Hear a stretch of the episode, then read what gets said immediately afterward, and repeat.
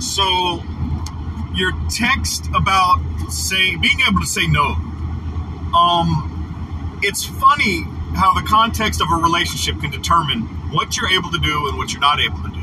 And saying no to somebody and it being okay, and then being able to say no to you and it being okay.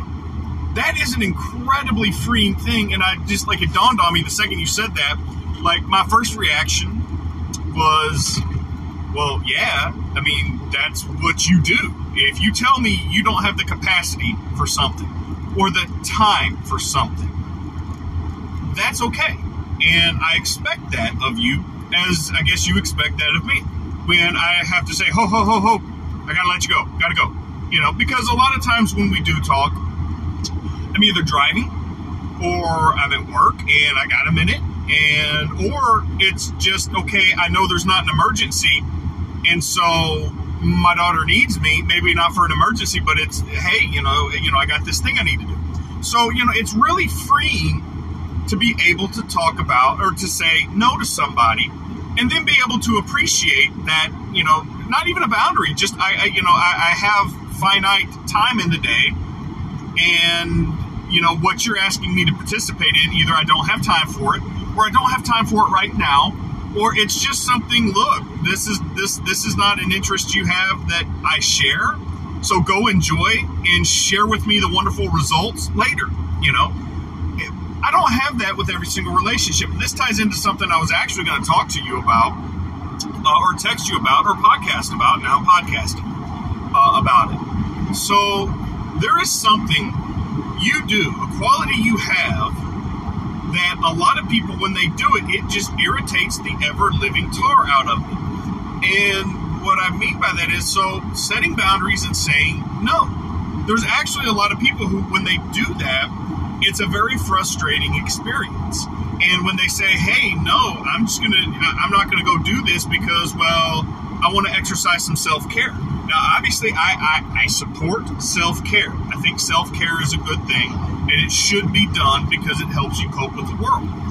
But I get really frustrated uh, when there are people who they can either say no to me because they're going to go exercise self-care, or, you know, they're going to say no because it's not their priority, which is fine and well.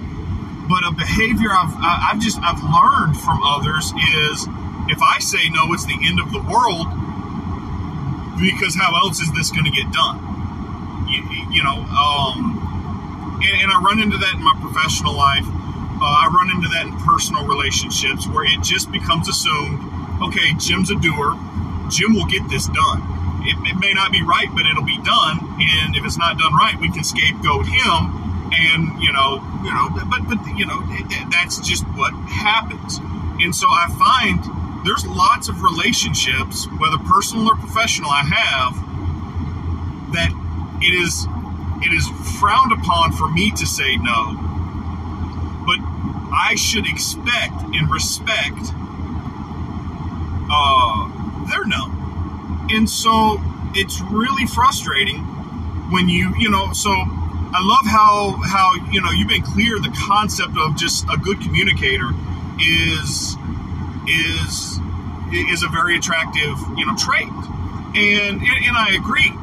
But so a lot of times I describe myself as a bad communicator, and maybe I am, in, I am in some regards, because so sometimes when I speak in my head, I, I understand the backstory, and so I just speak assuming you understand where the place I'm coming from, therefore you understand the context of what I'm saying and all of that jazz.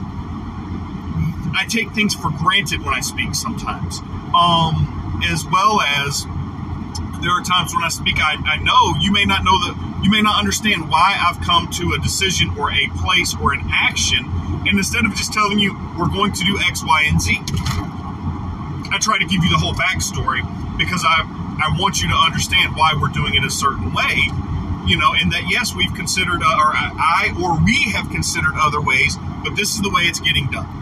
And so, and so, uh, and so, being a good communicator, I, I, more, more than anything else, I think it's just being honest communicator. And, and I'm going to have to think about this a little bit, and I'm going to. And eventually, who knows, we may chat about it. Uh, we'll see. But I can say the times that I've just been honest. Here's yes, no, maybe so. You know, here's here's what I know. Here's what it is. Here's what has to be done. Um, those are usually the lowest stress times for me. When I'm not trying to over-communicate, when I'm not just assuming you know everything, you know, when I just, hey, here's your question, you know, yes, no, maybe so, the end of the story. So maybe being, maybe a good communicator is not just knowing the level of detail to give or how to present it, because at work, I approach each one of the affiliate offices that, uh, each one of the affiliate offices, I, I approach each one of them a little bit differently than, you know, like my tone of voice and how, you know, what my humor is like to a degree, you know, how much do we sit around and talk about home and all of that. Um, you know, it varies because presentation means a lot. But it's not just presentation, I guess, that's important. When I, when I speak to some of these companies, it's not just the presentation and, oh, I'm metering my voice right, or, oh, I'm doing this right. But sometimes it's just answering the fucking question. Jim, do we have to do anything? I don't think so. Let me look at this. Nope. Sometimes that's really the communication. Or as simple as, hey, I, I, I love you, but shut the fuck up. I, I can't process any more than I'm already processing right now. You know? Or, hey, I appreciate you have thoughts on the subject, but shut the fuck up and take this tape and don't bring it back. You know? It, it's, I'm giving it to you. You know, I,